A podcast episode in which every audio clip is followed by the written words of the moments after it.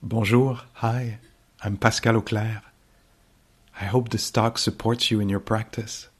J'espère que cet enseignement vous sera aidant. If you'd like to support my teaching, you can use the donate button underneath my picture on Dharma Seed. Vous pouvez me soutenir en cliquant sur le bouton sous ma photo. Your support is greatly appreciated. Merci.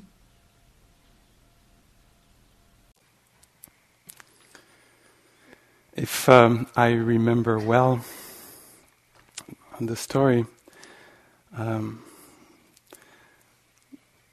a few years back, I was doing um, a workshop at the Barre Center for Buddhist Studies, and uh, Mu Soeng, one of the teachers that is there, was uh, uh, telling a story of um, when he was, uh, and again, that's if I remember well.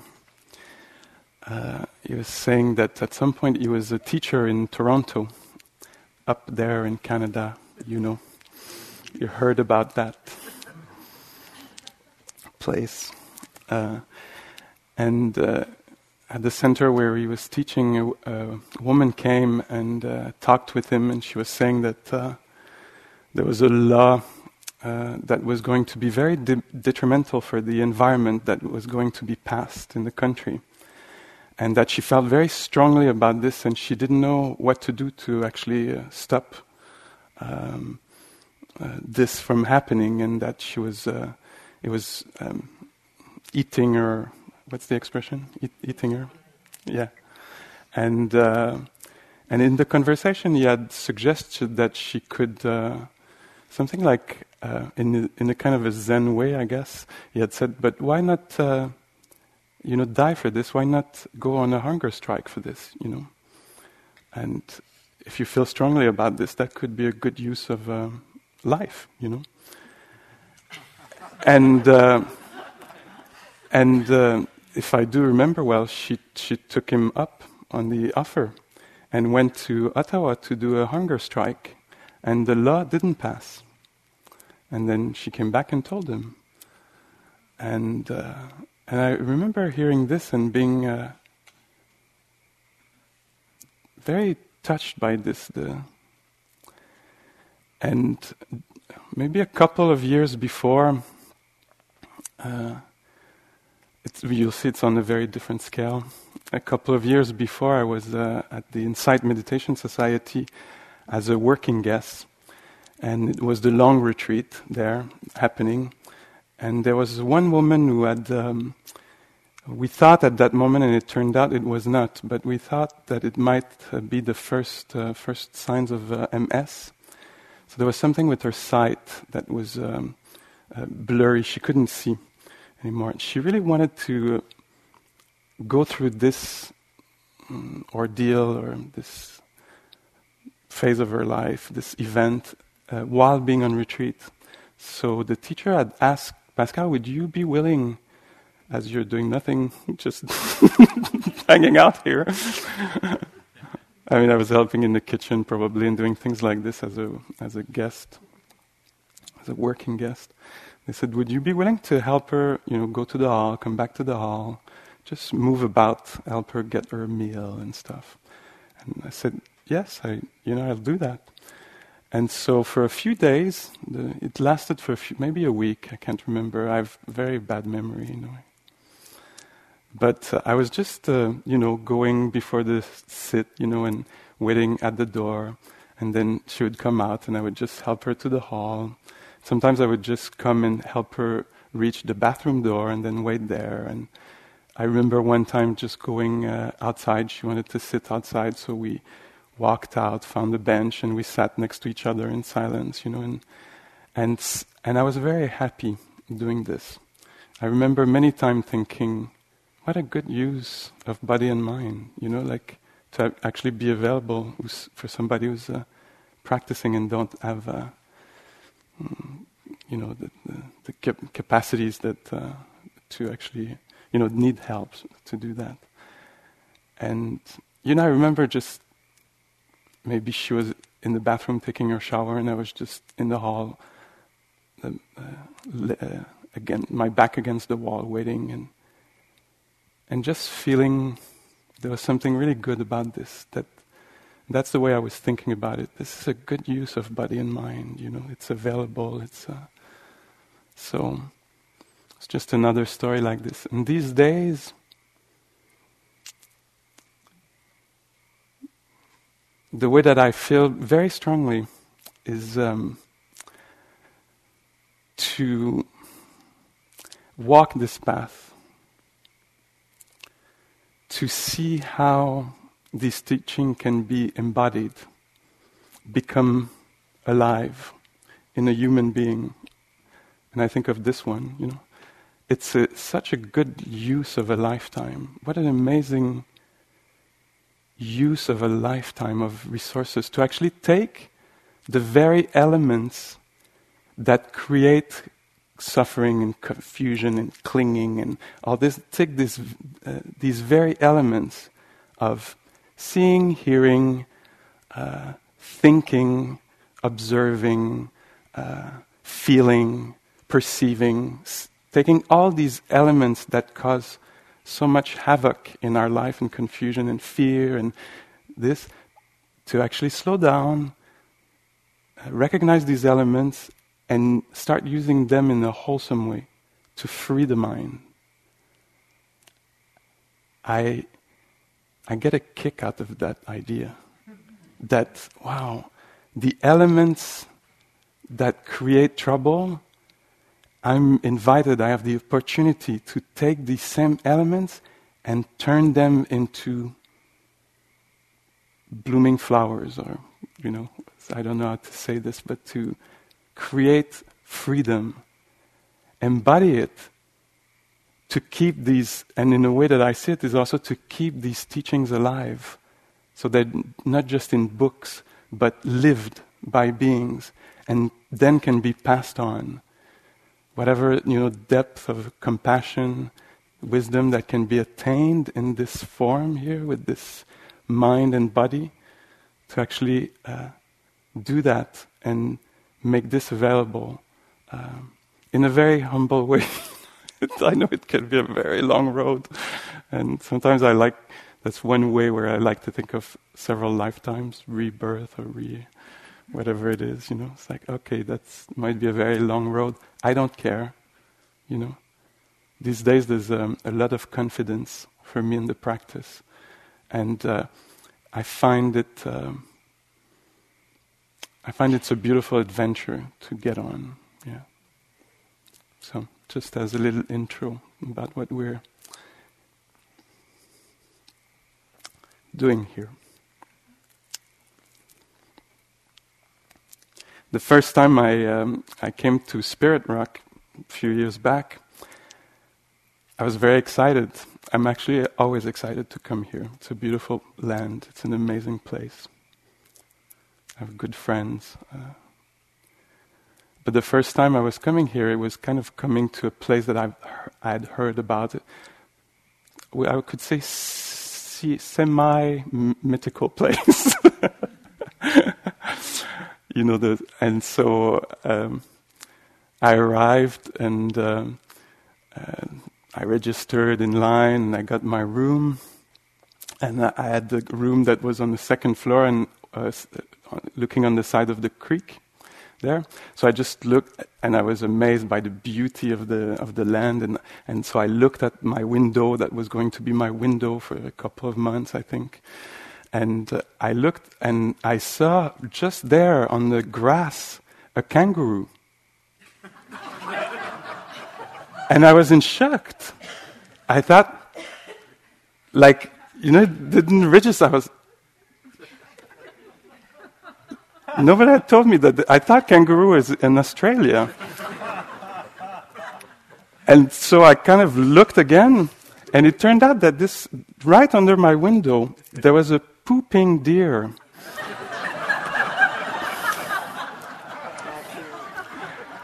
and I thought, oh. I was kind of reassured in my knowledge of the world, you know, it's my, my view of the world. And so there was a moment there where my perception uh, had been kind of fooled. You know, there's something that I was seeing uh, that that was not right perception. It was not clear perception. It was a little uh, uh, something had been mistaken for something else, you know. And um, so tonight, in a way, I'd like to talk about uh, more about misperception. I don't know if the right way to talk about this about a perception, something that appears in a certain way, but then on closer look, suddenly is revealed to be something else altogether, or slightly different thing.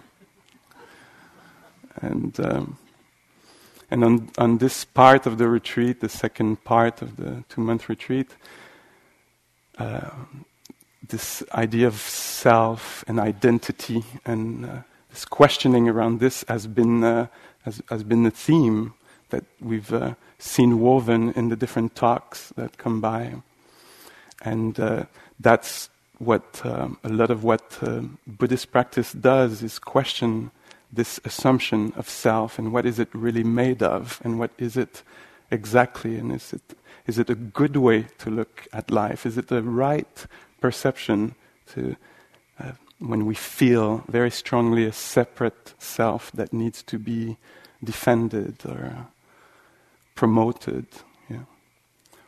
And uh, so tonight I'd like to um, talk about uh, something that uh, Jack talked to us about, and uh, John also talked to us about, about the five rivers of being. And uh, this teaching that is uh, known in the text as the five aggregates, that um, we like to refer as the five rivers of being because of their dynamic nature, maybe, is the subject that I'd like to talk about uh, tonight.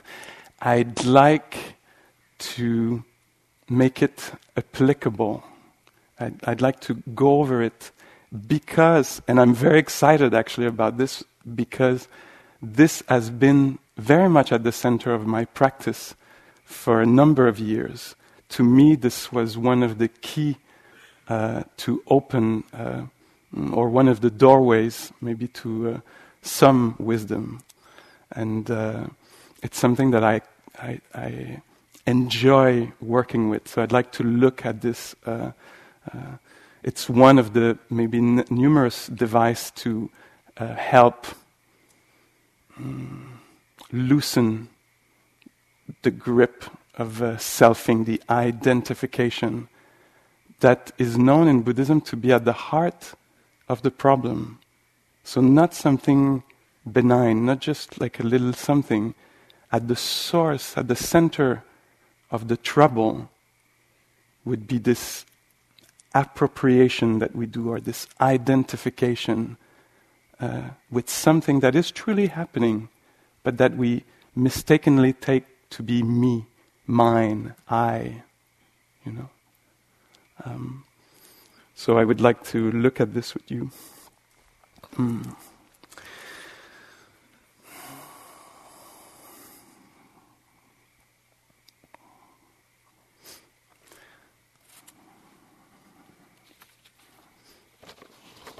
This is from uh, the island from uh, Ajahn Amaro and Ajahn Pasanno. Trying to find a me without a world that burdens it is like trying to run away from your own shadow. No matter how fast you run, the effort is bound to fail, as the one form, me, generates the other, the world that burdens it.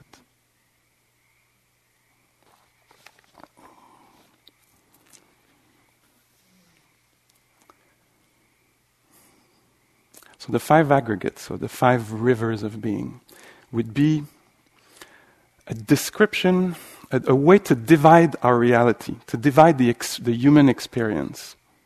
So as we're sitting here right now, and at any moment of the day, there's always these five rivers that makes our experience what it is.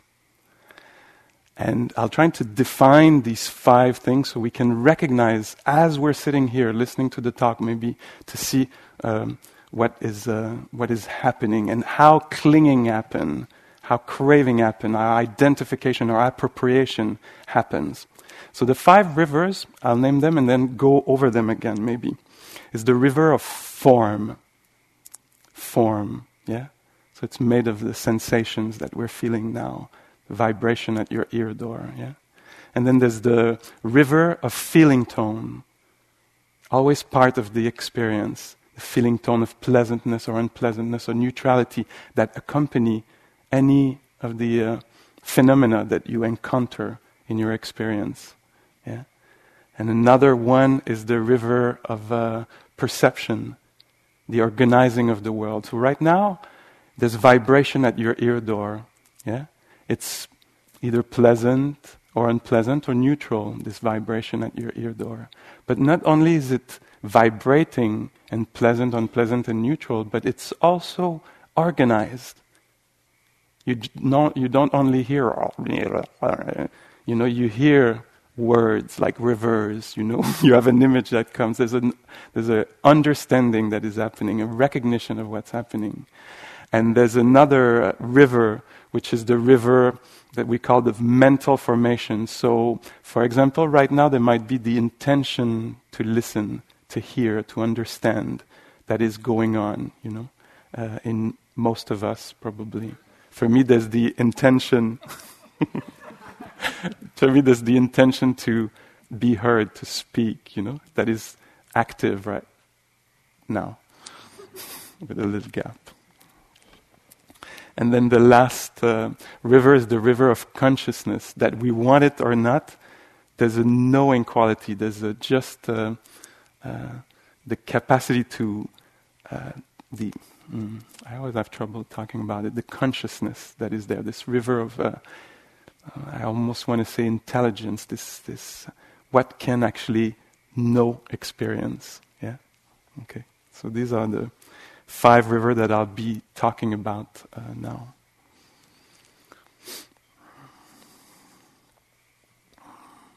So the first river of, of uh, form uh, is um, is uh, in the text. It says, "This is if you want to know exactly what it is. This is what is um, um, touched by cold and heat, by mosquitoes, and snakes, uh, and by thirst and hunger. So this is this uh, this form often described as the four elements: wet, uh, the hardness, softness, the pulsation, vibration, everything that is the materiality. Yeah, this is the form. So it's always there in our experience. As we're sitting here now, you sense uh, not only the vibration at the ear door, which is physical. You know, there's something happening there. But you also feel your butt on the chair, you know, or on the cushion. There's a hardness there. This is part of the experience. Yeah. In the text you read, sometimes it says, the worldling, the uninstructed being. This is us, maybe a lot of the time.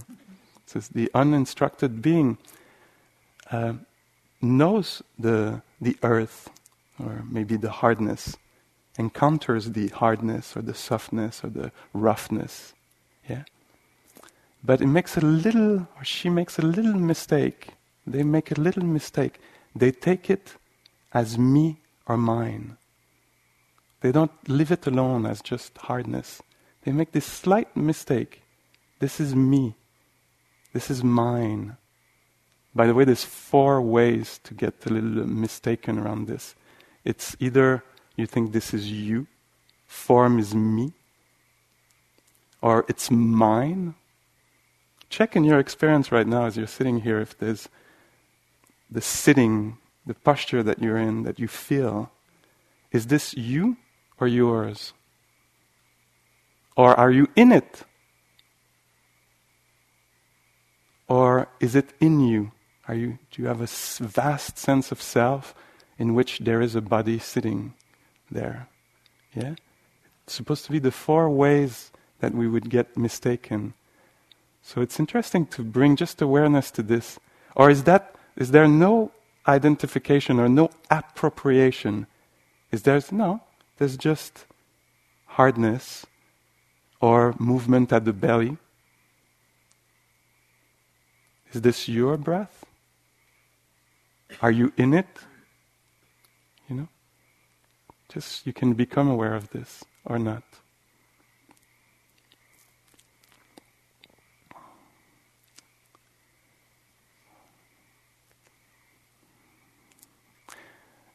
It says that when um, one of these rivers, uh, they change all the time, but uh, because they're unstable, changing, if we get attached to it, when it changes, uh, it induces fear. Or even before it changes, maybe the fear of losing something.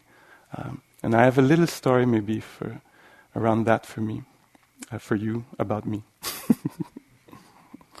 um, I told you in the in the other talk the other day uh, about uh, the uh, the HIV that I live with. So this is a little story about attachment to form.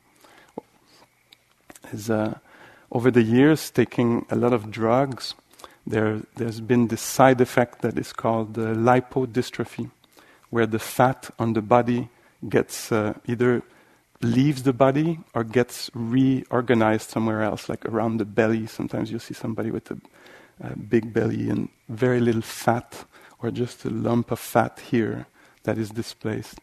In my case, after many years, they're starting to, to be holes. I mean, there was very little, you can see the veins maybe a bit. The body ch- was changing, and, uh, and the, there was holes uh, coming on the face, and deeper and deeper and that was a really good work for me to actually uh, see attachment to form because I wanted my not hardness but bumpiness of the cheek back, you know.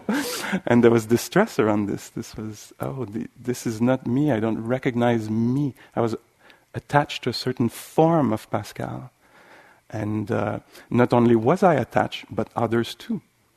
And so when they would see me very regularly, people would on a daily basis, multi daily basis, maybe people would say, Are you okay? You know, you, you lost so much weight, are you okay? And, and uh, even I would sit retreat and get really quiet and sometimes extremely uh, relatively peaceful and happy and I would be calm and my life would be good. Then I would meet somebody that I haven't seen for a while. And I, tend, I tended to go from the west coast to the east coast to practice, you know, Spirit Rock, Mother, IMS Father, kind of that dance a lot. And I would come here after a few months and people would say, hey, hi, it's good to see you. Are you, are you okay? You've lost so much weight, you know? And so there was a kind of a burden around this, you know? And, uh, and one day I went to see my doctor and she said, Pascal, you're aware that you have uh, lipodystrophy? I was like, yeah. She said, You know, you have one side that is more sunken than the other side, you know. We need to do something about this. You happen to live in Canada, a very compassionate country, or used to be. And, uh, and uh, we can actually fill the gap freely here. You know, you don't even have to pay. And, uh, and she said, uh, the way to do it is actually just to see a psychiatrist and tell them how you feel about this. And then to avoid depression, because, and I thought, wow, that's interesting. Even the Canadian government knows that we get attached to form. and that, that that can induce despair and can induce uh, all kinds of, uh, of things, you know, uh, lamentation and, and, distress, you know. And uh, so she said, uh, I, I think you should do this, you know. And I had my reservation as a Buddhist, you know, like you're supposed to be with this, this is an amazing opportunity and all this. And I, I was with that for a long time, you know, and then I decided to actually do this. And it was really, uh, I actually didn't know to what extent I was uh, identified and suffering from this until the job was done, where they put this thing in that makes uh, the collagen, natural collagen, come back, and that stays for a number of years, and after it's probably going to go down a bit. But um, anyway, all the the stuff around this, and then uh, they the doctor put this stuff in, and I went back home, and suddenly there was bumps there, and I was like, "This is my face. This is my face." You know, I, I'm 30 something years old, and I felt so old, so much older. You know, like I didn't feel, and and I, it's deluded, but it made me see the depth of the attachment to form just in this way. You know, of course, we can be attached to uh, uh, physicality in the sense of health, you know, and the health goes, or the insecurity about health, you know, can create a lot of uh, distress. I'm telling this story. You have yours, you know. I'm just sharing this one because I know that one pretty well from the inside, you know. And at the same time, I have to also say this is, um, in a way, that's kind of an apart thing, but in a way, I, I don't take it so personal also. I don't think it's so much my story, I think it's our story. You know, this is the story of one of our stories, you know, that happens to us as a community, as a society. This is one of our stories. So that's a, a way that I perceive this to be. So, attachment uh, to form.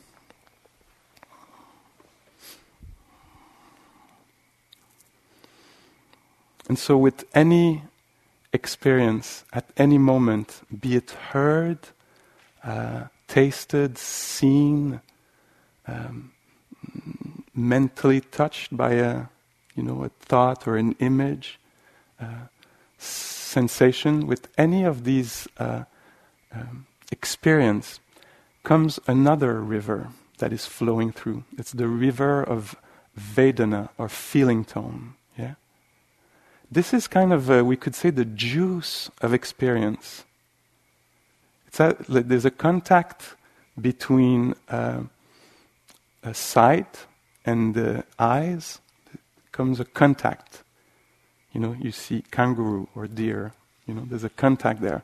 In this contact, it says that what comes out of this contact is the juice of feeling tone. I like, or rather just the step before pleasant, pleasant, unpleasant, or neither pleasant nor unpleasant. What I like about this five-fold division of experience is that every I love the Buddha for this. Thanks to you, guys. uh, I, I think it's a very good division because every one of the chapters, if I could call it like this, is actually very rich in terms of uh, uh, suffering and the end of suffering. And the Buddha said the only reason why I talk about this, and apparently was talking about this a lot. There's more than 300 discourses where he mentions the aggregate, mentions the aggregate. Yeah, so it's it's worth paying attention for this. You know. So he said, let me divide your experience in five ways that will be useful, very, very, a lot of potential in terms of finding freedom. I could divide it in six, I could divide it in two, I could divide it in many ways. I'll divide it in, in five just because that's going to be, it's five areas of clinging, of potential clinging. Yeah? And when these are met without mindfulness, experienced without mindfulness, they create suffering. You could see when they're met with great attention, like we're doing here, they can be liberating. So the whole field or river of feeling tone, the Buddha said, wow, put your attention on this. Because in that stream, a lot is happening. There's a lot of richness for you there. So if you want, as you sit or walk or eat or jump in the bed or brush teeth, be attention, be attentive to that level of experience, that aspect of experience, pleasant, unpleasant, because of the standardized reaction that we have. Often, not always, but it's good to check it out. When something is pleasant, mm, I like, I want. And strategies start. How can I keep this going? You're sitting here in the hall, and there's some kind of peace that is settling in. It's quiet, you're one with the frogs. And suddenly somebody starts writing or sneezing. And they just burst your bubble of fun, of pleasantness. And you can feel it. My concentration, my pleasant, my peace, it's probably a lot to do with the feeling tone. So it could be good to wake up to this and say, what's actually happening here? My feeling tone of pleasantness is, has been threatened. and I won't let this happen. So are you the feeling tone? Or do you own it? Ah. Or are you in it? Or is it in you? The four ways again. And the Buddha in his wisdom says the things with these five river or five aspects of, uh, of experience is that they, they change. They're changing. And often they change suddenly. Like when your bubble of pleasantness is, bur- you know, is busted or whatever the word is there. You know, suddenly it's unexpected and it goes, you know, it's just gone. I was having really pleasant fantasies and then the idea that I was a bad meditator crossed the mind. That's an unpleasant uh, thought. You know? So my fantasy is completely destroyed because now there's shame, and shame is unpleasant to feel. You know? So just being aware of this. Yeah? How it's unstable. All these aspects of experience. Form is unstable. The Buddha compared it to uh, foam. This is the great uh, analogy. I think it's amazing that 2,600 years ago, no access to microscope, it could actually see that there was a foam-like nature to body experience. When we have access to all the information and we still think it's solid, until we slow down and become attentive and see the dynamic nature of hand right now. That there's the concept, the idea of hand, my hand was my hand last week, it's my hand this week. But when you pay attention, what is revealed? Foam like nature, pulsing, changing constantly. Vedana, he compared the feeling tone, he compared to bubbles. Said in the fall, when it rains, uh, and there's um, little um, water puddles, it fall, when the little uh, drop of rain falls, it creates little bubble. Have you ever seen this? And they burst immediately. This is feeling tone. See it for yourself. See it as it's happening, the feeling tone. As you're sitting here, you might have this. At some point, you're like, ah, like Pascal so much, it's so fun. It's like, ah, this talk is so boring. You know? And within a few seconds, it can be like you're all like, I love Dharma talks. Okay, when is it over now? You know, suddenly there's a different feeling tone in your experience. You know, it's just gone. It's, it's unreliable like this. Because the outside conditions might make your feeling tone change, or the inside condition might. It's uh, very much unreliable. Yeah.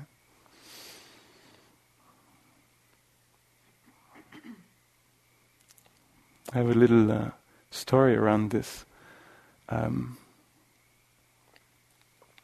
a few years back, I had the chance to, uh, it was the summer, and uh, with my partner, we decided to, um, uh, we had access to a car, and we decided to go spend the day in, uh, in the countryside, go to a place where there is uh, beautiful waterfalls. And uh, so we reached the place. It's very, mu- this, like, I don't know if there's four or five waterfalls, really beautiful. And at that time of the year, just the right amount of pressure so that you can actually go under the waterfall and hide under the rock, and you have a sheet of, uh, of um, uh, water uh, in front of you. It's really fun. And then you can go in the other one, and the other one you could actually be six, and the other one, if you count, two is really uh, the maximum you can be in there, and you can come in and out, and it, you can lose your balance. Anyway, if if that appears to be pleasant to you, you know, if the feeling that comes is fun, you know. Anyway, so I was there. It's beautiful, very green, beautiful sun. Uh, it's really fun. So at some point, my partner is sitting on a rock, and I take my cell phone to take picture of my partner because I think he's beautiful sitting there on the rock uh, in the sun. So I take a couple of pictures, maybe more, a few more. And on the other side of the river, there's a group of young men who are there, and something was revealed to them that they didn't agree with. It seemed like there were two men in love uh, taking one taking picture of the other one, and that was not okay. And uh, and they started shouting things uh, at us, and uh, and suddenly the feeling tone of my day completely changed.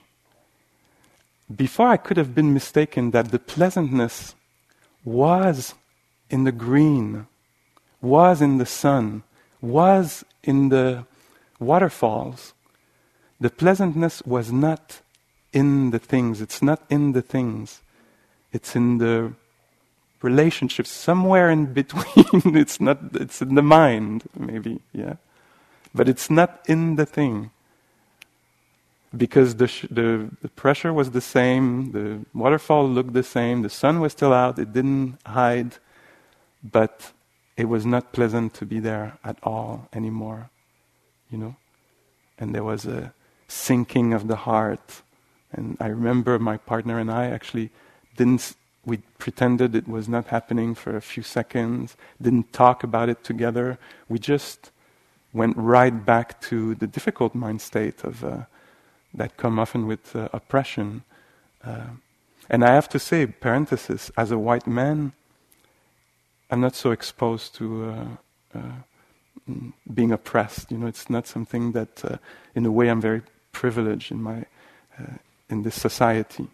But now, because suddenly it was apparent that I was in the minority, then I was uh, something else, and the shame came, and and uh, then if my all my hmm, if all that I put in life is into pleasantness, it's gone. It's not available anymore.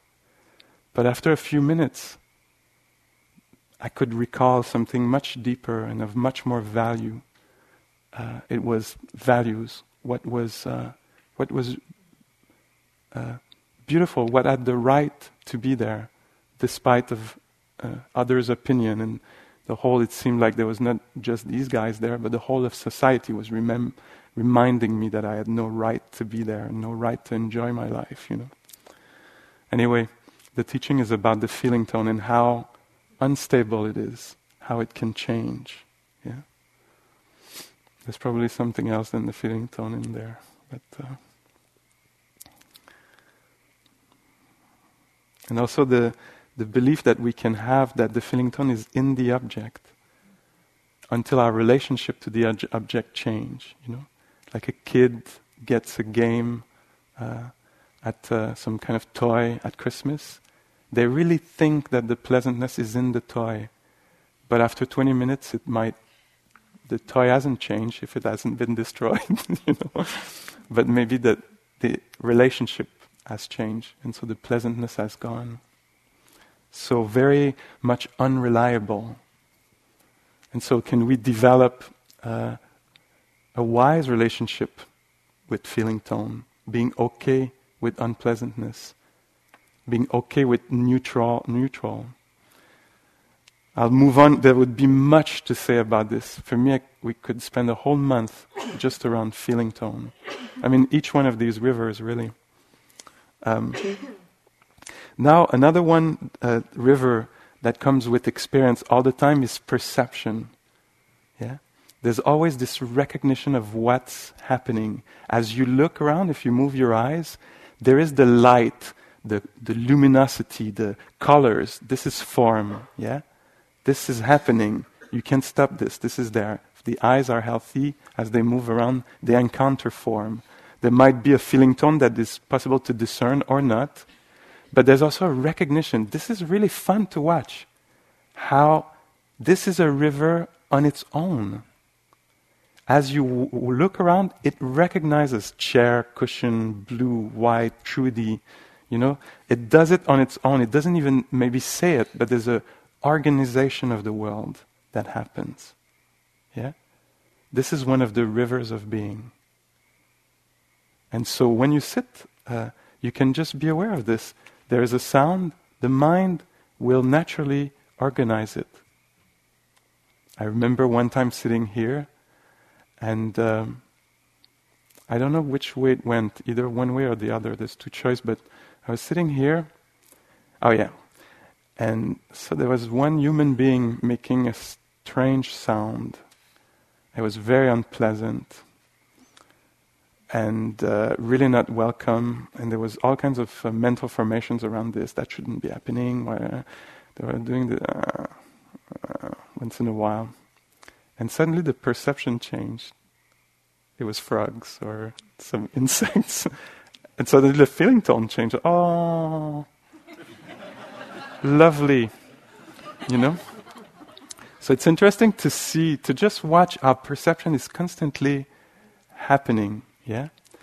The beauty of this practice is that when you're not mindful, the perceptions might very well go, um, mm, go away, be less and less refined and more and more mistaken, we could say.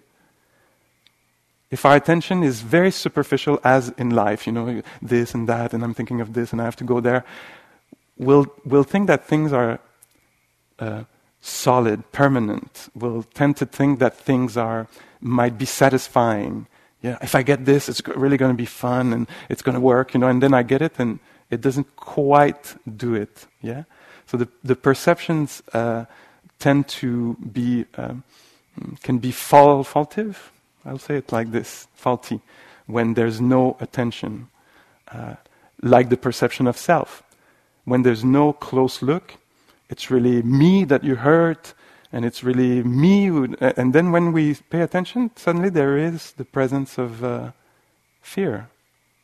It's not so clear that it's me or not me because it wasn't there before, and you know our thoughts comes, and uh, it's not so clear that they're mine or me or that I own them. They just pass by a little bit like a, a sound passes by. They they're not so me, they happen to me, you know, or they do happen, you know. And anyway, this, with attention, suddenly we say that uh, what happens here on this retreat is that our perceptions get more and more refined and liberating. We clarify our vision. You know, um,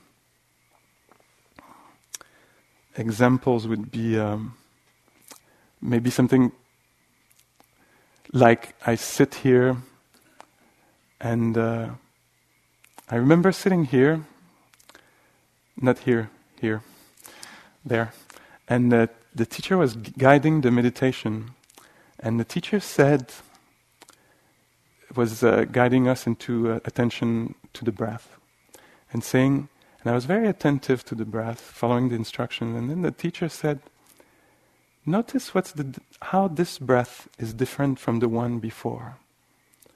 And at that point, my attention need, uh, was was um, mm, well placed. I would say, you know, it just happened to be. And when I would usually have said, have seen like, oh, this breath is a little longer or a little shorter, suddenly it appeared to me that the huge difference between the two, and I, my face became hot because the, perception was changed. It was like, but the breath, the big difference between the two is the breath before doesn't exist. It's just an idea. This breath now is happening. The other one is, is I cannot, I would be comparing an idea with a sensation. You know, like, it, so there was for me a little clarification there. And maybe later another one when suddenly what I called the breath, the in breath, suddenly it didn't exist so much because when there was the beginning of the in breath, the end is not there. This is two events, in a way, closely related, but I bring them together and form a concept. This is, this is the in breath. But it's actually the more the attention becomes refined, the more different things are happening as the belly rises. It's many different impressions that I get. And then I'm like, wow, this, what I call the breath is really like a conventional way to talk because when the mind is really settled and is seeing this, this is several events that are happening.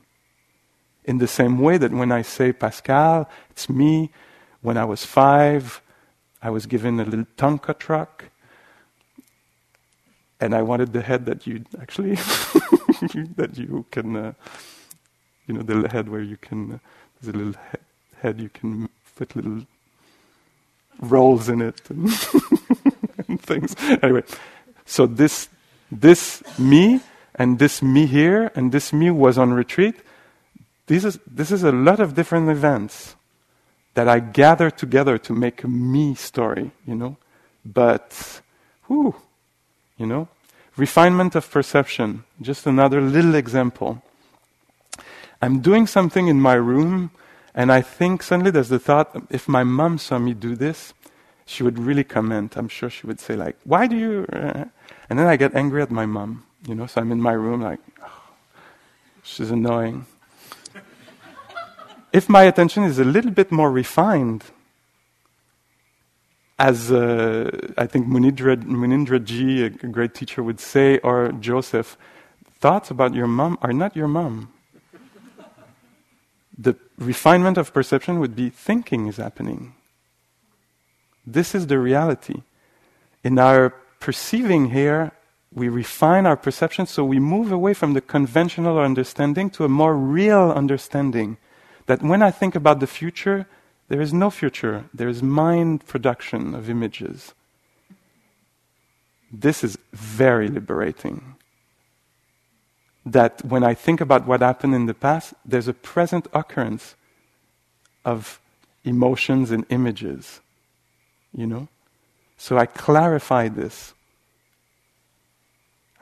That when I think I'm a bad meditator, it's a perception it appears right like this right now, and it's changing. Because maybe 25 minutes before I was the best in the hall. You know? And suddenly I relax around perception, maybe also. I don't take perception for truth, and I don't take it for self either. They're not me, but they happen to me. They're mine, you know? So check it out also, how this happens.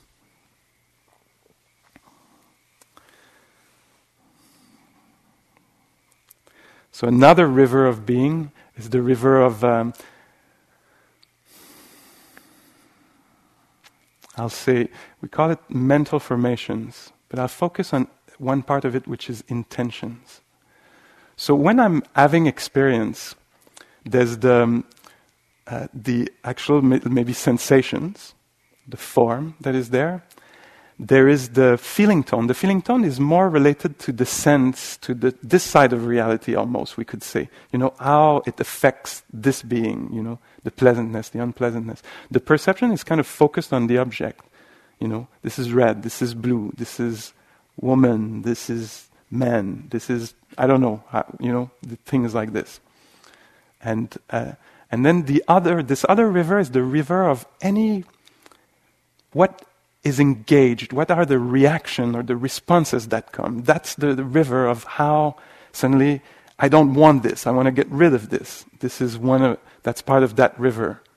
Or I want to know this better. I want to get closer to that experience. So the way I respond or react to what is happening. Yeah? So I walk, suddenly there is a, a wall. Yeah? And suddenly the intention to stop walking arises and to turn, you know? So there is something received, visual, and then something arises, a desire to do something, or an intention to do something. So that whole chapter or river there, that's a whole other area that the Buddha said, wow. I'm paraphrasing him here.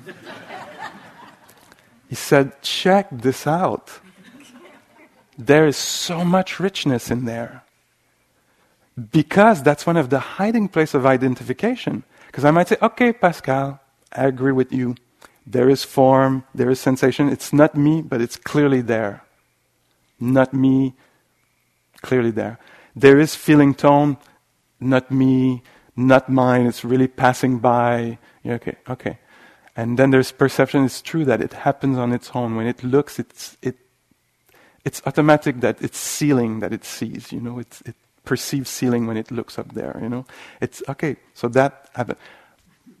But I decide when I stand and when I sit, you know.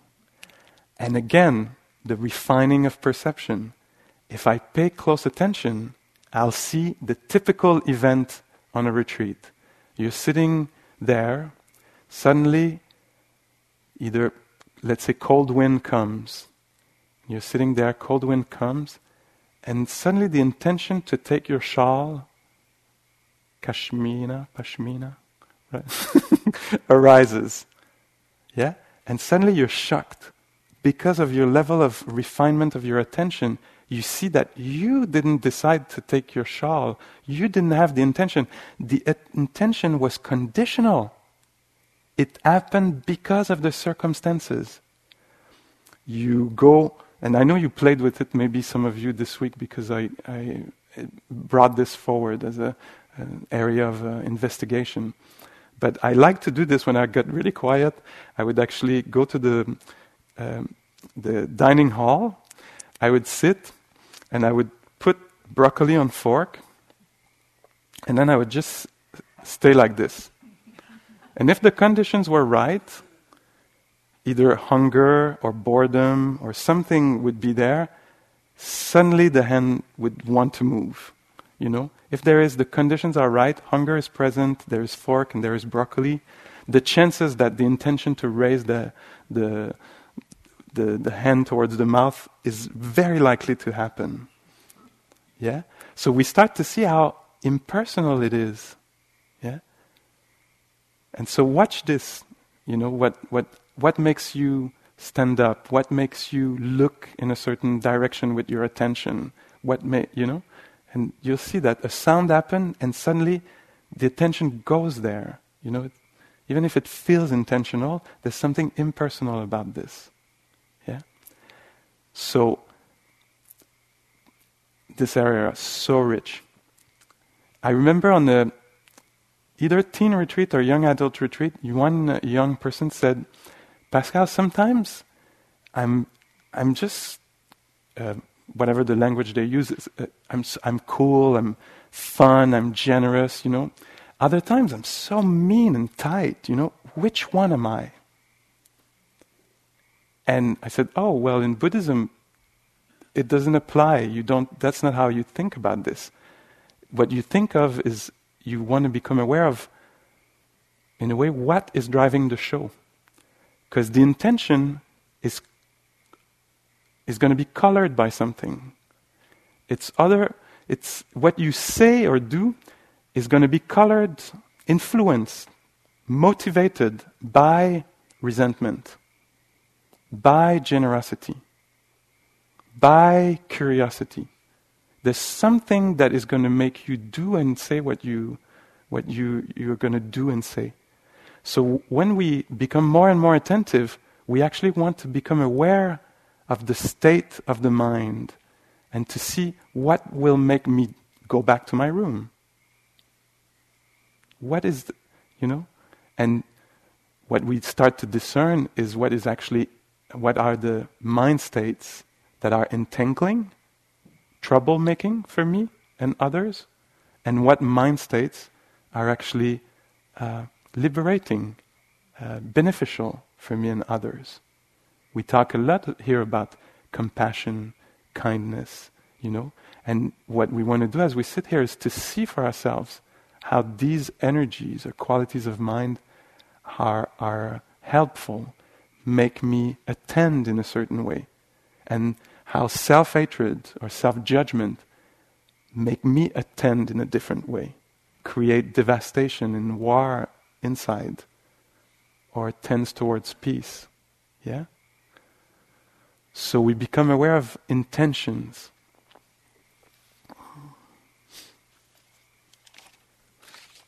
And the last one is consciousness. This is the knowing faculty.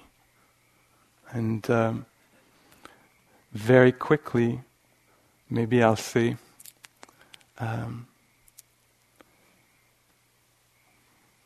when there is an experience like feeling right now uh, your sitting posture, maybe the lower part of your body. As you're sensing this, there is there are probably sensations there. There might be numbness, but there's probably for most of us sensation. And even numbness is actually something that you can that can be known. If you notice sensations of heat or hardness right now, they could be at this point in the in the talk, hardness on the lower part of the body. If you notice this, you can put your attention on the sensations of tingling or pressing or something like this. But it's also possible if the mind uh, is mm, settled, to actually discover an, another aspect of the experience, which is just the knowing. Not the tingling itself, but the capacity to know it. This is much more transparent in a way. The tingling tingles. The knowing only knows. So it knows, it takes, in a way, the form of what it knows. You know, it reveals, it's a little bit like a mirror. It, does, it just reflects back the uh, image. I don't know if it's a perfect image, but uh, sometimes it's also the image that is used is the space of knowing. So there's the tingling, but the knowing quality. That's something we can uh, we can uh, get to know. This is another hiding place of self.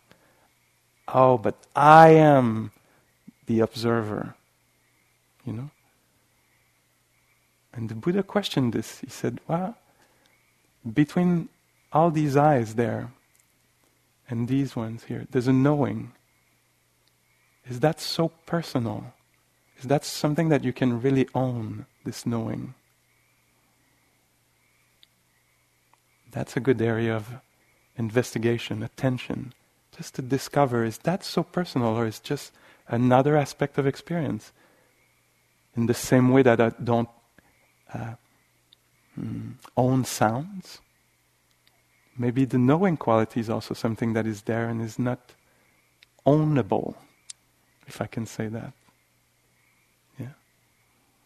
A way to deconstruct this is to talk about six kinds of consciousness the consciousness that arise with the sound or arise with the sensations. Can you know the sensations um,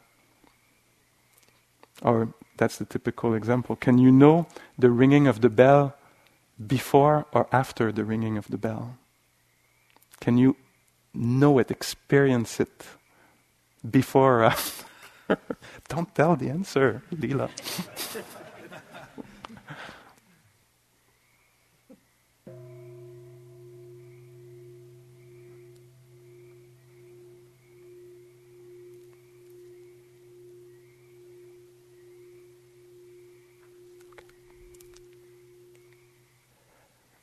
the knowing of bell, of sound, arises with the sound. Yeah. So same thing with the uh, knowing of sensations in the feet. When it's not there, there's not this knowing is not there, and so it arises with it and passes with it. So in a way, it's impermanent. That's one way to present uh, the consciousness. The image that is used for this one is the magic show says it creates all this moment of hearing, knowing a thought, knowing a sensation in the body. All this, ma- it goes so quickly, and it's create this magic show of I. I am thinking about this. I am intending to stand up. I hear the bell. All this, it's the illusion of I. We can see that there's a lot of calming and pacifying of the mind and a lot of attention that will be needed to actually clarify this for ourselves. It's not. Uh, it's not. Uh, it's a sub- subtle point. So uh, maybe I'll go just back a second. The perception, if you remember, the recognition. The Buddha compared this to a mirage. It appears like a kangaroo. Then it's revealed that uh, it's a deer. I appear separate from it, but maybe I'm not so separate from that encounter, you know. And uh, for the mental formations, the Buddha uses the image of a plantain tree. Because he says in the plantain tree there's no heartwood, there's nothing solid and consistent in it. And in the mental formations, I'm here thinking about my life and how I want to do this when I go back, and, and suddenly, you know, there's pain in my knee, and I go there, I'm like, oh, my knee, I don't know what's going to happen. My knee. My dream of after the retreat was like a, a, was really like a banana tree or a plantain tree. It came up, had huge plantain of banana, it did its thing, and then it just fell flat on the ground and was composted and became something else. And then another, the banana tree of my knee appears, you know? And so I'm caught in my, my knee. That's another banana production, you could say. you know, and you see this fall and be recomposted. It disappears and something else happens. And, you know, and you can see this in experience. I love these images because I think they're very, very good. I can see this, wow, there was a big banana production, you know, and now it released it and it fell on the ground and that's finished. You know, there was nothing solid to this. It was passing. Oh la la la la. So how to finish this? So anyway, if you want to play with this, you can uh, just uh, look at your experience as you're going about. I spent so much time behind the um, Qigong hall up there. There's the walking path, the walking terrace outside.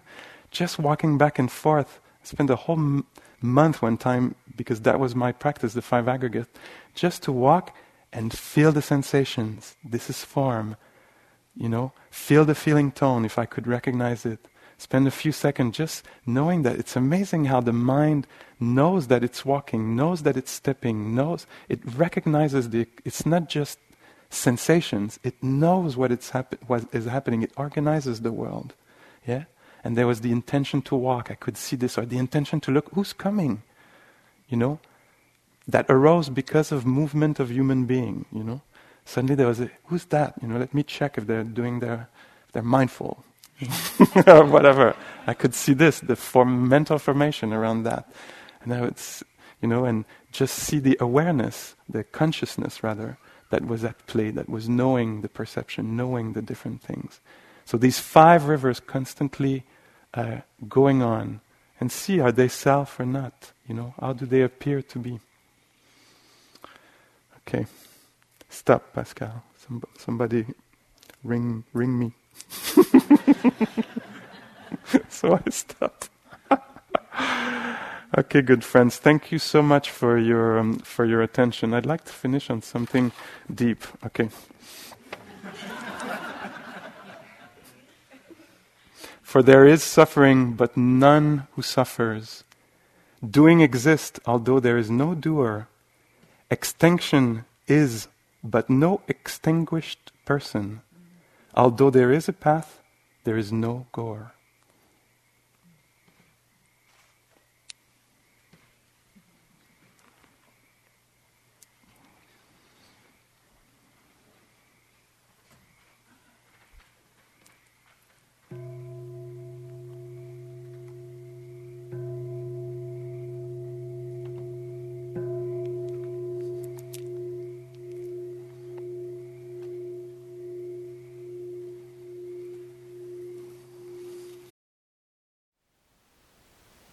Thank you for listening.